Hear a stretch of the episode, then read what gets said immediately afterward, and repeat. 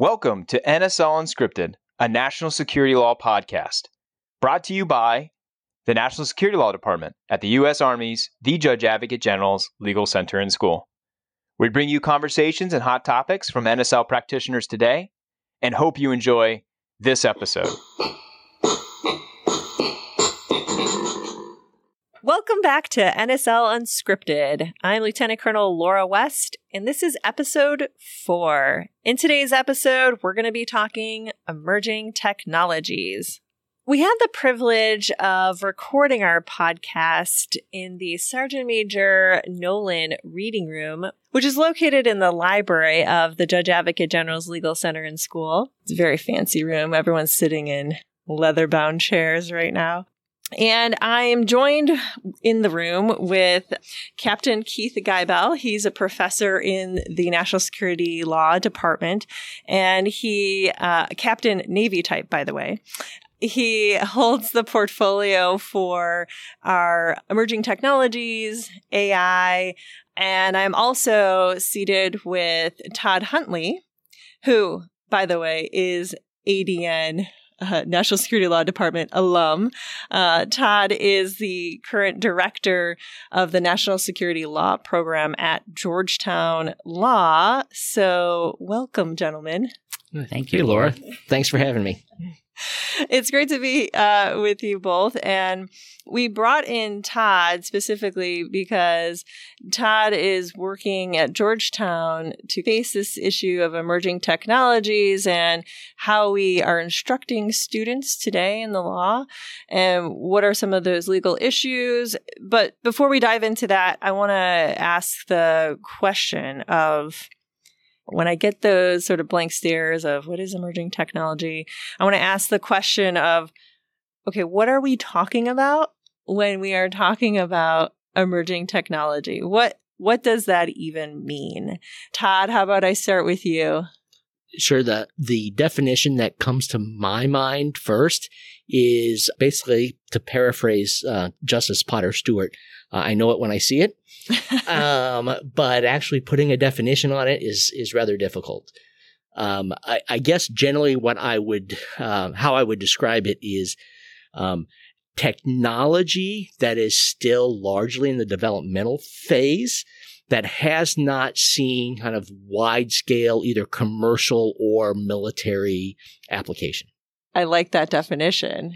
You know, a lot of times I guess it's accompanied by a long laundry list of technologies. Captain Gibel, I bet you could give us the laundry list of well, those technologies. I, I, can't say I know it by heart, uh, but I do know that when we, we talk about this, uh, I think you know one of my slides, I do refer back to the U.S. government's uh, group, sort of the whole administration. I think all of the departments in the executive have come together and have produced a list. And I think it's interesting that the the group includes commerce and perhaps some of the other departments, Department of the Interior, you know, all of these, all of the departments, and maybe some that you wouldn't think of, which makes it clear that this is something that does cut across all disciplines, all areas, uh, and and is of extreme importance for the United States to be the leader in this advanced emerging technology. Okay. And sir, you're talking about the critical and emerging technologies list? Yes. That was produced exactly one year ago today. That is correct, Laura. yeah, and and so that list uh, does spell out a number of technologies. Uh, it was produced by the White House, and it goes through a pretty extensive list of technologies and you know sub technologies that the government is concerned about or at least tracking that has some pretty distinct national security implications also just implications for innovation in the future and staying competitive as a competitor um, in the world so Okay, I will just rattle some of those off. Typically, we are talking about AI, Yes. We're, we're talking about um, hypersonic weapons we're, or just hypersonics. We're talking about quantum computing, 5G. We're talking about digital technologies. Anything else we can add to this, this pretty extensive list? Yeah, I would say microelectronics, uh, which you could probably fold under whether semiconductors or computer chips, which is probably the focus of the competition between the United States and the People's Republic of China right now. No, that's right, sir. Exactly. But the other one you mentioned before we started recording was biotechnology. Yes. Yeah. Biotechnology, um, as we mentioned earlier, I think is one of those things that, and I don't know if it's just because we just, you know, are coming out of COVID perhaps or coming to some sort of way to live with it, but biotechnology is one of the things that apparently is scaring a lot of the colleagues that I've spoken to that are dealing with emerging technology. That is high on their list. Okay, so that kind of sets a baseline for what we're talking about when we're talking about emerging technologies. Obviously, communication network, digital network technologies, there there's a huge sub list of what those technologies might be. And the same for AI or autonomous weapons or even biotechnologies. So all these have sub technologies that are below them that might be of particular interest. But that's generally an idea of what we're talking about when we're talking about emerging technologies. Is there anything I'm missing? Um, hot air balloons. Oh yes, hot air balloons. I heard something about that recently. Yeah, something really emerging. I guess. really emerging. Um, Just a weather balloon. yeah. Um, the only other thing I would say is that um, it's not just that list of technologies kind of as standalone technologies, but it's in how they're being combined Oh, good point. And how they're being, uh, how that combination playing on, you know, the attributes of, of each of those individual technologies to gain some advantage or that present perhaps some sort of unique threat. So, you know, I'm thinking of obviously unmanned systems combined with artificial intelligence, machine learning, and perhaps some sort of other digital technologies, you know, that might be presented on the Intel front, you know, some sort of electronic surveillance, communications eavesdropping. So I think it's, it's, you know, seeing how those are being combined is, is also an important thing. So I think Todd makes a critical point because one of the things we try to emphasize in class is that a lot of these emerging technologies can actually be folded under AI or artificial intelligence. Uh, if you think about what powers AI, so let's let's go from the ground up. What do we need? First, we need rare earth elements. So there's an area of competition. So what countries are producing these rare earth elements? Uh, the import export controls on that, and then what do these rare earth elements do? Well, that's what we use to build our semiconductors. So then you have the semiconductors, and then once you have that, uh, there's an alternative, perhaps, which is quantum, which is a whole nother area where we can get into about encryption and other things that uh, governments are concerned about. And all of these things would power our AI. hmm Uh, and so I do feel like, although there are tons of emerging technologies we could talk about, I think the majority of them, because even biotech, I think you can talk about how you create these new types of biotechnologies, again, is using this enhanced intelligence.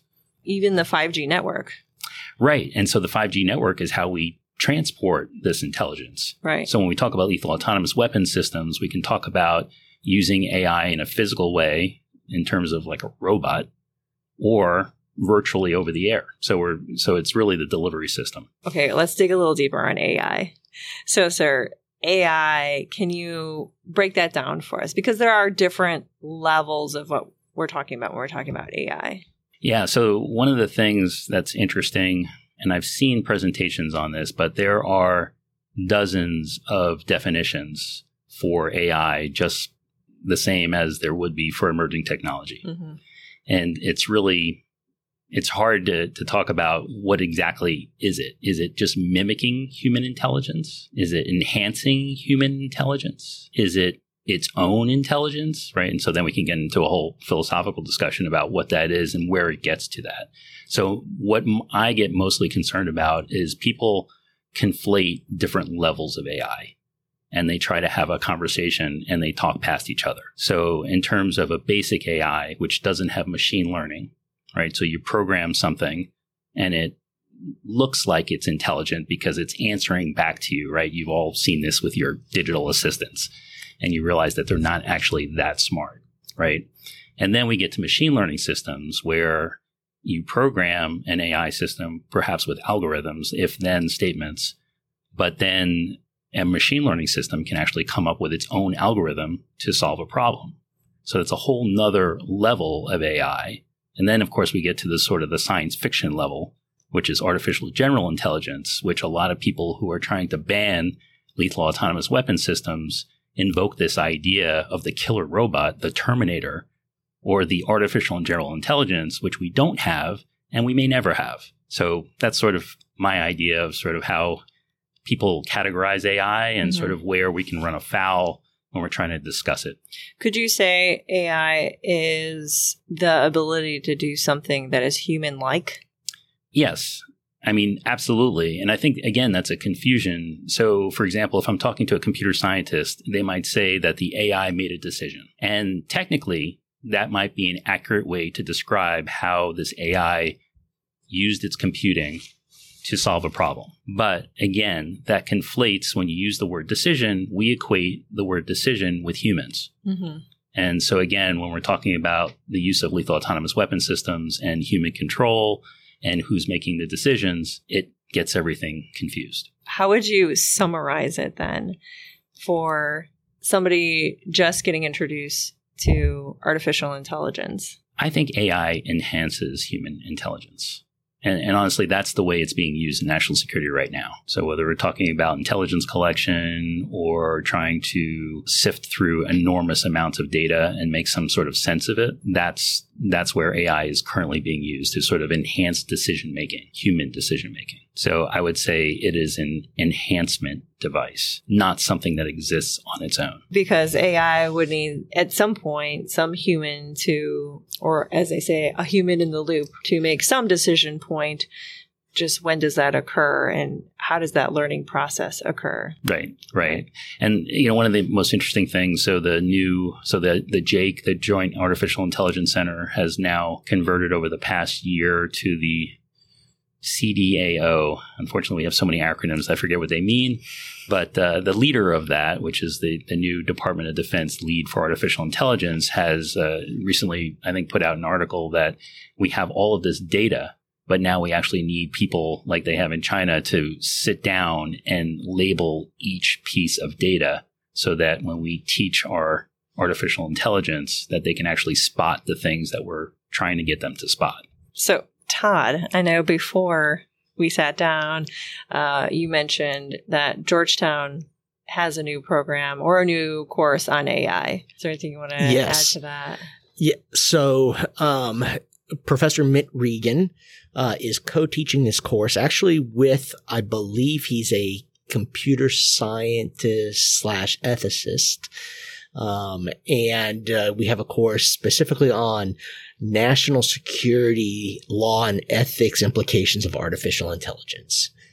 The school had um, an artificial intelligence course, I think maybe a couple of them, but it was focused primarily on kind of commercial applications, things that would relate, such as, um, you know, when that driverless car hits somebody, right? So liability implications, insurance implications, uh, but also included a kind of a basic understanding, teaching a basic understanding of what is artificial intelligence.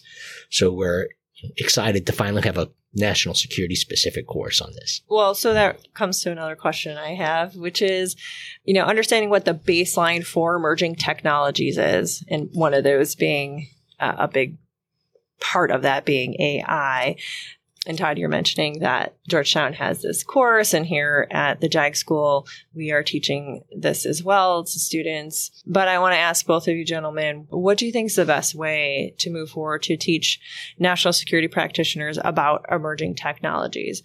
What's the best way to do that? What are some of the big legal issues that we need to make sure that practitioners are keyed into? And how do we integrate other practice areas? Specifically contracting.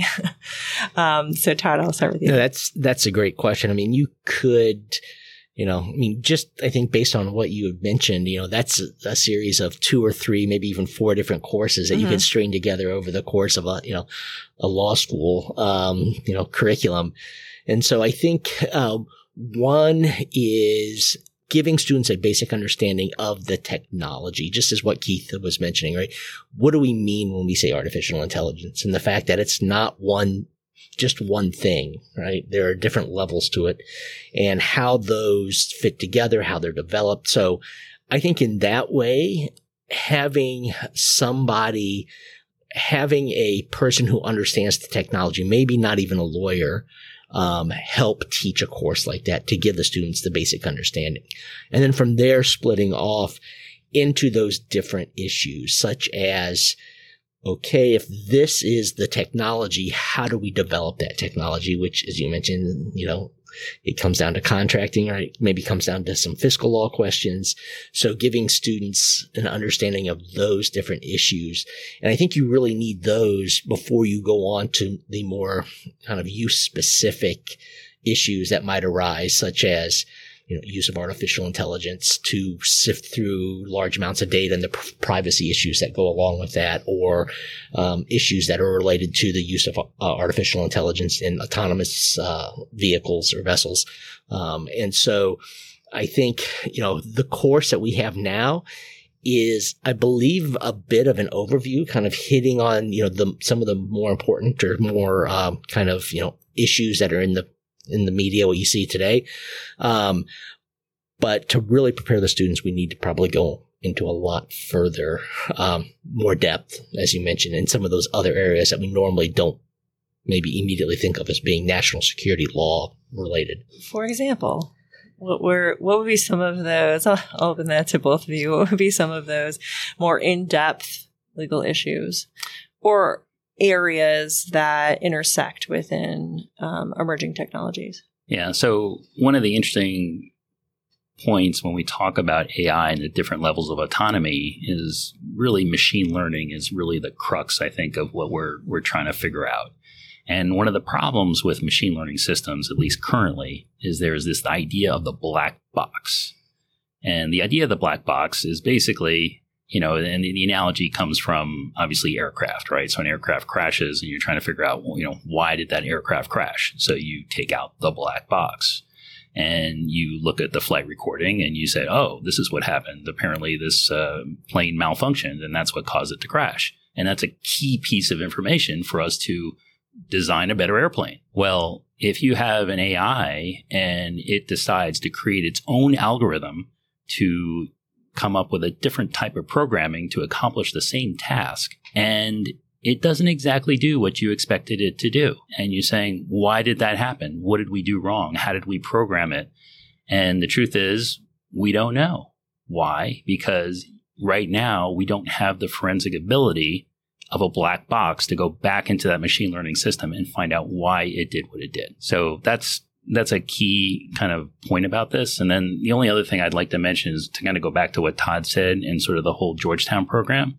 And I think it might be easy to sort of not pick up on the way he described that class. But to your question, how to teach this, I think it's absolutely essential that it's interdisciplinary.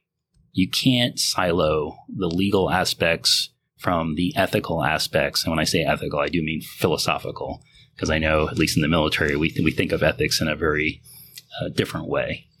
Uh, and the scientific part. You really need all three on board to effectively teach this subject because, and, and they all need to be in some sort of agreement.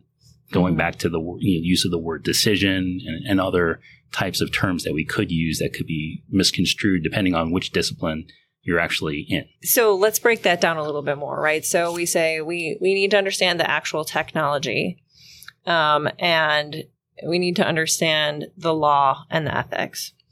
So, looking at the law, Todd, you started raising some legal issues of privacy and then obviously the contract and fiscal aspect of actually getting the things that our clients need.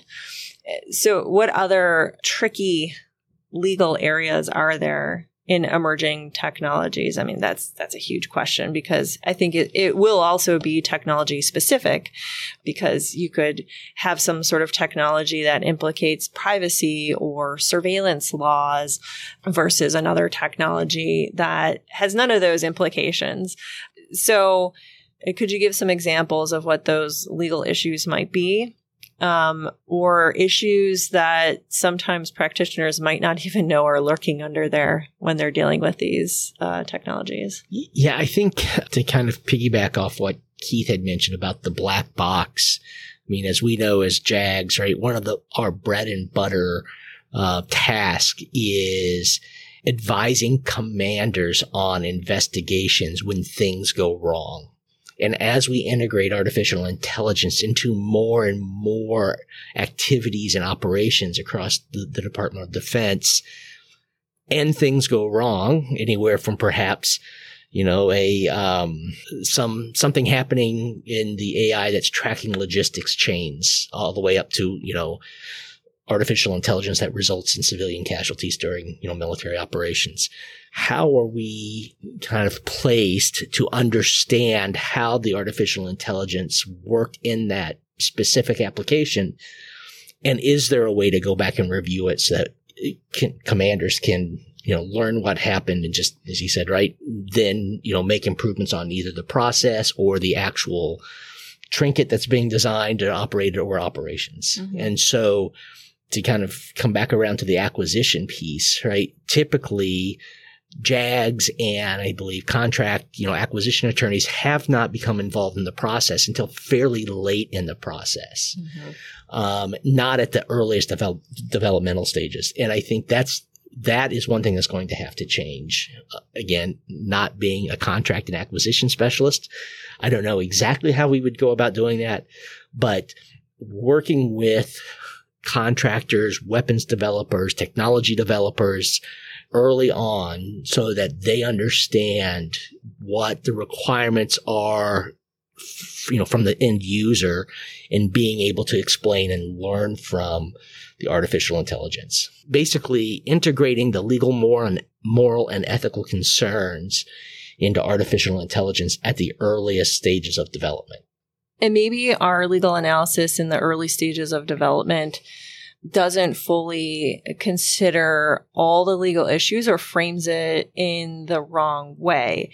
And I say that because my experience dealing with cyber operations was, you know, you, you, mentioned the Department of Defense specifically and how we do legal reviews, because obviously we have a requirement to legal to do legal reviews for weapons. And so there was always a question of, well, what does a cyber weapon look like? It does that even exist? Because really we're looking at software. Yes, some hardware issues, right? But the technology today, I think, is going to be more and more software based. And so the way we acquire it for one particular use might not be how we ultimately use it operationally. And I think, you know, at least our potential policies or way we have conducted business in the past has always been review this for the use that we think we are bringing it in for. But then that might not capture the legal issues for how it is used later if we were to combine other technologies with it and then how we might operationally use it in the future. So I see all, all of those sort of issues arising with emerging technologies. Yeah. And just Laura, to your point, uh, it brings up two, two things that I've heard, at least in the naval context, which is if we do a review uh, only on new weapon systems, but we have one of these unmanned systems and we don't consider it to be a weapon system at the time because it doesn't necessarily have any weaponry on it. And then at some later point, we do add some lethality to it. Does that, is there a process that everyone will recognize to make sure that that now gets reviewed? I also recently spoke at a, at a workshop on sort of the moral responsibility dealing with lethal autonomous weapon systems. And one of the questions that I got during, after my presentation was, well, it's great that you're doing these weapon reviews, but what if the AI system or autonomous system gets an over the air update? Does that then go through another weapons review? And of course, you know, being the lawyer dancing on my feet, I would say, well, of course, that depends on was it a whole new operating system or just you know, uh, you know, just a, minor upgrade, and and then it, but but it does raise the issue. Okay, who's going to determine that, and are is everybody talking to each other such that the that our process, which is required. You know, under the additional protocols, which although the United States has not signed on to, uh, we do consider that to be our policy. And so, how would we comply with our own policy unless the lawyers, the scientists, and perhaps the ethicists are all sort of joined at the hip mm-hmm. for all of these various systems. Right. So we have issues with our policies, perhaps, as far as considering when we need to do the legal reviews or what we're looking for in the legal reviews. And then is that preventing us from perhaps procuring the item? But then there's also the issue, you know, that you were raising, Todd, earlier, how the technologies are actually used ultimately by our clients how the technologies are then being integrated. I think that was your other yes. point, Todd, is yes. the integration of these technologies, right? So we might be doing the legal review for procuring, you know, one piece of hardware or I, I think honestly it's going to be a lot of software. software yep. Um, but we might be getting you know, one legal review for that. And then that software or technology somehow is integrated into another technology and that changes the way we use it.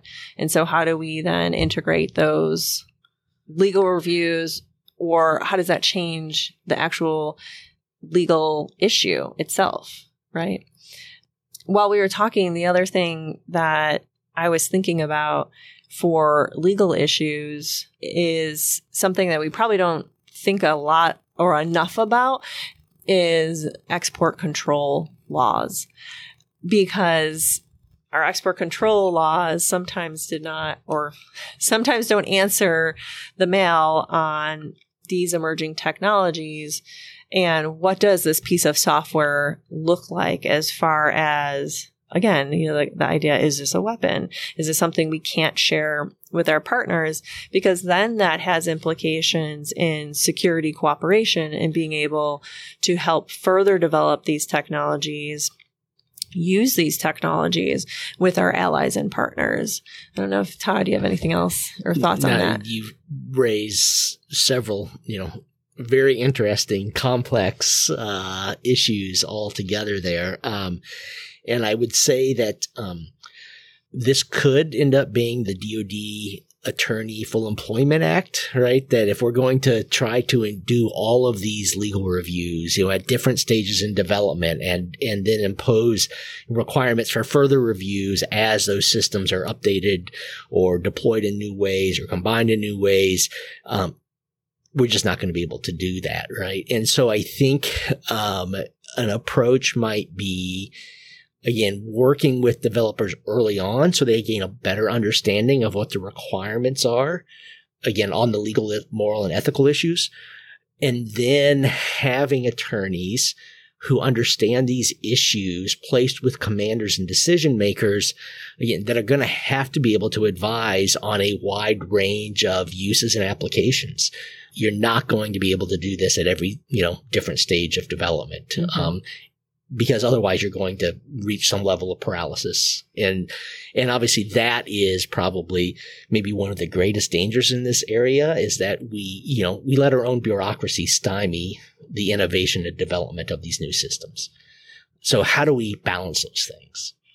Um, and I think, you know, on that piece, again, you know, we may have to just have a, a, a little bit of an earlier, um, approach and then you know, have lawyers on the back end that know the technology and can, can help advise. On the uh, export controls and sanctions issues, uh, I believe uh, Pete Hayden and Eric Widmer talked a little bit about the importance of, you know, reaching out and, um, you know, knowing who some of our interagency counterparts are. Because obviously this is a huge issue right now at Commerce, at Treasury, at DHS Um, you know, they've they have an entire CFIUS section, but it's been expanded to include what they call Team Telecom, that looks at you know basically foreign investment in telecommunications technologies, and so bringing DoD attorneys, JAGs together with some of those other attorneys from other agencies that are really the experts. I think we probably need to do a little bit more on that. Mm-hmm. Todd, just so in case our listeners missed episode one, Colonel, Colonel Pete Hayden and Colonel Eric Widmar were in episode one talking about export controls and the evolution of national security law. And I, I believe that's what you're referring yes, to. Yes, exactly. so if you haven't done so already, go back and listen to episode one. that's right. it's prerequisite. Sir. Yeah, so uh, so I, will try not to uh, go on too long, but I all of this really awesome, inspiring, uh, thought provoking discussion has uh, made me realize that there's probably um, several topics that we have not mentioned that I just want to mention real quickly. Oh, great. Okay, so first of all, the timing of this podcast is really fortuitous because uh, just recently the Department of Defense has updated its autonomy and weapon systems That's right. directive. Uh, and so a lot of these discussions that we've talked about in terms of uh, weapons reviews or the incorporation of sort of this idea of responsible AI or AI ethics, but I think that the, the DoD is calling it uh, responsible AI, uh, is now incorporated into this directive. And the other part that we've sort of talked around, but just for some of our listeners that may not actually understand what goes into a weapons review, uh, we, we may be overcomplicating things a little bit too much. So if we think about that, a weapons review generally, okay, in a very basic way, covers uh, the five, or at least primarily the four, uh, four of the five law of war principles. I think that the United States uh, currently recognize in the DoD Law of War Manual, which is uh, you know, do we do we need to do this? Is there some kind of necessity to actually have a weapon like this in our arsenal? Uh, it you know, can it actually distinguish between combatants and civilians or non-combatants? Uh, is is it capable of being used in a proportional way? And then is it designed to cause unnecessary suffering? Right. So so those are sort of the primary things. I, I'm making another argument, and for perhaps another podcast that maybe we could weave in the fifth uh, law of war principle of honor. Uh, but for now, if we just stick to those four, so one of the questions might be if there's an over the air update which affects the AI's ability to distinguish targets, perhaps that would trigger a legal review, whereas some other over the air update which and I'm trying to think of something that would be a good example of, of, something that would not trigger one of those law of war principle concerns uh, you know, that, that it wouldn't, it wouldn't need one. But this is the level of detail that we actually need uh, the JAGs and lawyers and, and, thinkers to think through. When, when, and when do we? Because let's face it. I mean, we obviously want these things to comply with the law of war. So if, if there's ever going to be a time where it gets updated or modified in a way that that would somehow interfere with that, we need to address it, and we need to address it in a way that makes all of our allies and partners comfortable. And that kind of brings in the ethics aspect of it. But the truth is, our allies and partners want to work with us, but they also only can work with us if they can convince their governments that we're doing this in a way that is ethical. So, and also industry, right? It used to be that the DoD was the industry leaders, and now we find that private industry are the leaders in some of these emerging tech. In order to work with private industry, they also may require some level of ethics reviews. So I think that's important. Um, and then I think Todd did a good job of covering the uh, the import export controls and sort of BIS and all of the other aspects of government that are working. So the only other thing that we haven't talked about is when it comes to lethal autonomous weapon systems and where this is being debated in terms of preemptively banning autonomous weapon systems. It's happening at the United Nations level. Uh, so we have a, a, treaty called the CCW, which stands for the Convention on Conventional Weapons or certain conventional weapons, I believe. Yeah. uh, but uh, there's a group of government experts convenes periodically to try to come to some sort of agreement on these issues about when and how we can use uh, lethal autonomous weapon systems. If I could just jump in there. Yeah. Um, we've talked a lot when we've talking about legal reviews of artificial intelligence and related systems, right? We've talked a lot and referred back to weapon systems. Probably something like 90% of these systems are not going to be considered weapon Right. systems. And so I think we need to make sure we keep distinct what types of reviews we want to do on those systems that fall outside of the, you know, our traditional, you know, lethal and non-lethal weapon systems reviews. And that's going to, I think, bring in, you know, in the, the area where I see, or perhaps what I've been thinking about more is the application of artificial intelligence and related systems to intelligence gathering and intelligence analysis. Mhm. So, you know, considering those things such as, you know, U.S., you know, data privacy laws, you know, restrictions on collection on U.S. persons information. But then again, as Keith mentioned, right, if we're going to work and build and deploy these systems with allies, what about the requirements in their legal systems? Are we going to have to comply or how are we going to comply with any type of, you know, privacy restrictions that they might have in place on the collection, use, and analysis of information by an artificial intelligence system? Right. And you're probably referring to something like the GDPR. Yes. yeah. And um, the Europeans' um, perception that data rights is really a fundamental human right, which is opposite of what the United States maybe views it as. Yeah, I wholeheartedly agree. I mean, I think looking at data and the department's data strategy, which came out in 2020, you know, data, I think, is, and if you look at our national security strategies, data is the new energy. Um, so I, I think that this is a definitely a gap understanding, you know, what is what is the left and right limits of how we use data, procure data, and how do we apply it to military operations specifically todd you know you're mentioning intelligence operations Yes. because obviously that's where uh, historically we have the concerns for oversight right Yes. so what does that particularly look like so it's not it's as uh, granular as looking at just the data right? That's so that's a great point. It's not just the these technologies that come in looking at them as weapon systems but how are we looking at the building blocks? Right.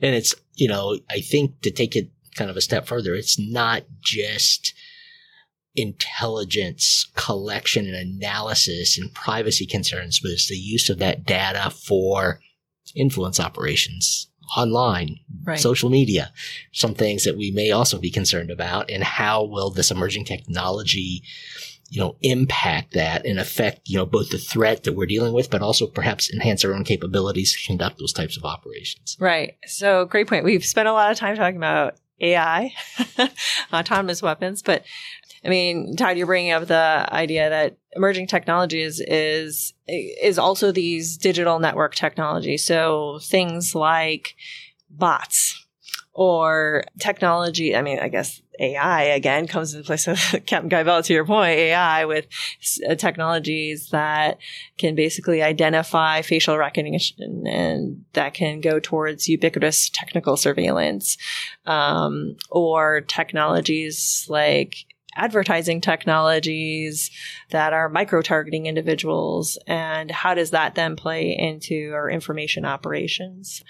Again these are all actually emerging technologies that are out there. So you can see the vast array of emerging technologies is, is pretty immense. We've been talking for quite a while on all different kinds of technologies. What are some of those legal issues that we need to spot? How we could better educate or inform ourselves about emerging technologies. I sort of want to make some concluding thoughts here for our listeners. And a couple of years ago, the Senate Armed Services Committee had a hearing on emerging technologies and their impact on national security. This was in 2021. And there was a statement by Mr. Brad Smith. He's the president of Microsoft Corporation. Basically, he was giving testimony and about emerging technologies. And he made sort of the succinct point of why do we as a nation care or at least think about what does this mean for the defense of the country in the future? Why do we need to be concerned about emerging technologies and all these issues surrounding them?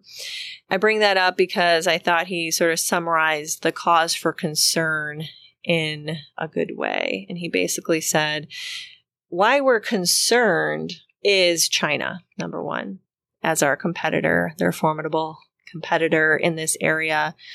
And two, being the internet, that the internet has really changed everything as far as the United States thinking about its security from adversaries or competitors. In other words, uh, you made the point that you know geography has sort of always been the United States friend.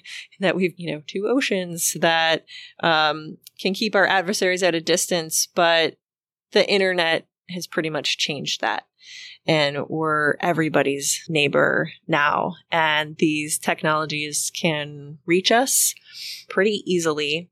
Those are sort of the two causes for concern that he raised, and I think are pretty. It's a pretty good way to summarize that. And Captain Gibel, I kind of want to turn to you because I know that you teach a, a course in China or about China, um, not in China, about China. and and and turn it over to you to maybe give us some closing thoughts about why is it that that statement rings true about why we care about emerging technology. Yeah, thanks, Laura. I think uh, that's an excellent uh, conclusion uh, statement to, to, read because, as you mentioned, I do teach a, a grad course elective on China law and strategy. And that has informed uh, most of my knowledge about emerging technology. And for example, when we teach students about the Department of Defense strategy and its four priorities, two of those are focused on the People's Republic of China. And if you look into sort of why China became focused on the United States and military in general, it goes back to the, the Gulf War, the first Gulf War, where China looked at how the United States and its allies uh, defeated, I think it was the fourth largest army at the time, uh, with was Iraq, and they noticed that we did it with net centric warfare. Uh, so if you fast forward to today and you look at the DoD report to Congress on China, which by the way is a fantastic resource if you want to get more uh, information about this subject, but now it's called intelligized warfare. And the idea is it, it looks into uh, China's national strategy of military civil fusion. And if you search on it on the internet, there's a one pager by the Department of State where they talk about how AI is a central part of the current uh, PRC strategy to defeat the United States and its, uh, and its allies uh, militarily. Uh, and as far as the internet's concerned, uh, I agree. Again, there is a little known agency called the ITU, which actually controls internet standards. Uh, and so uh, I'll leave it up to our listeners to kind of do more research on that. Otherwise, I would love to talk more about China. In perhaps a future podcast, sir. How does that sound? All right, let's do it. Sounds good, sir.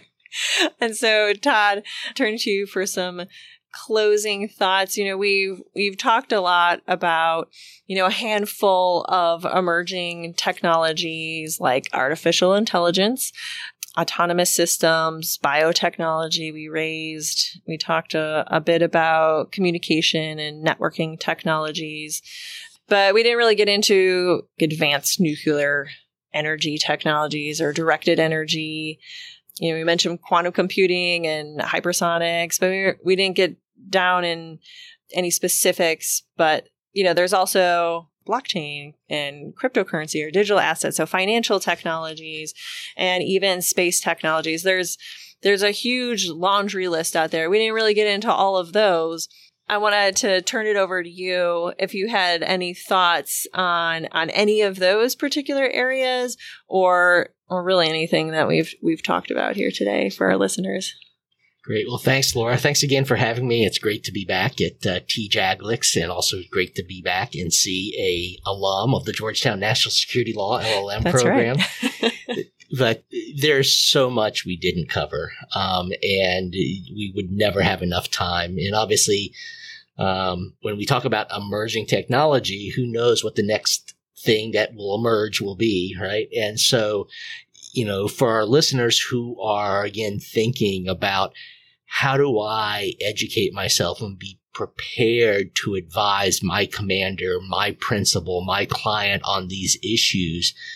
Um, I would say why the technology is different, and you'll probably have to do maybe a little more deeper digging uh, than you might if it's just advising on a law of armed conflict question.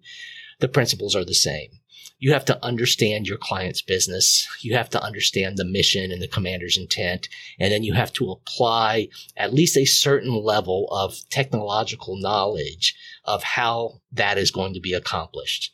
And so again, part of it will be doing professional reading, perhaps taking online courses, perhaps enrolling in a course at a university or law school. But it's also talking with your commander and your principal to understand what they're thinking in this area so that you can apply the two and give the best advice. Thanks, Todd. This was great. I really appreciate both of you coming to join me in the Nolan room. Um, I hope the the listeners out there enjoyed this episode. Thanks, everyone. Thanks, Laura. Thanks. This episode of NSL Unscripted was brought to you by the National Security Law Department at the U.S. Army's The Judge Advocate General's Legal Center and School. The views presented are those of the speakers and do not necessarily represent the views of the Department of Defense or its components, the Department of the Army, or the Judge Advocate General's Legal Center and School. Our department also produces the Operational Law Handbook, accessible online. We hope you have enjoyed this episode and look forward to future episodes for NSL practitioners. Thank you.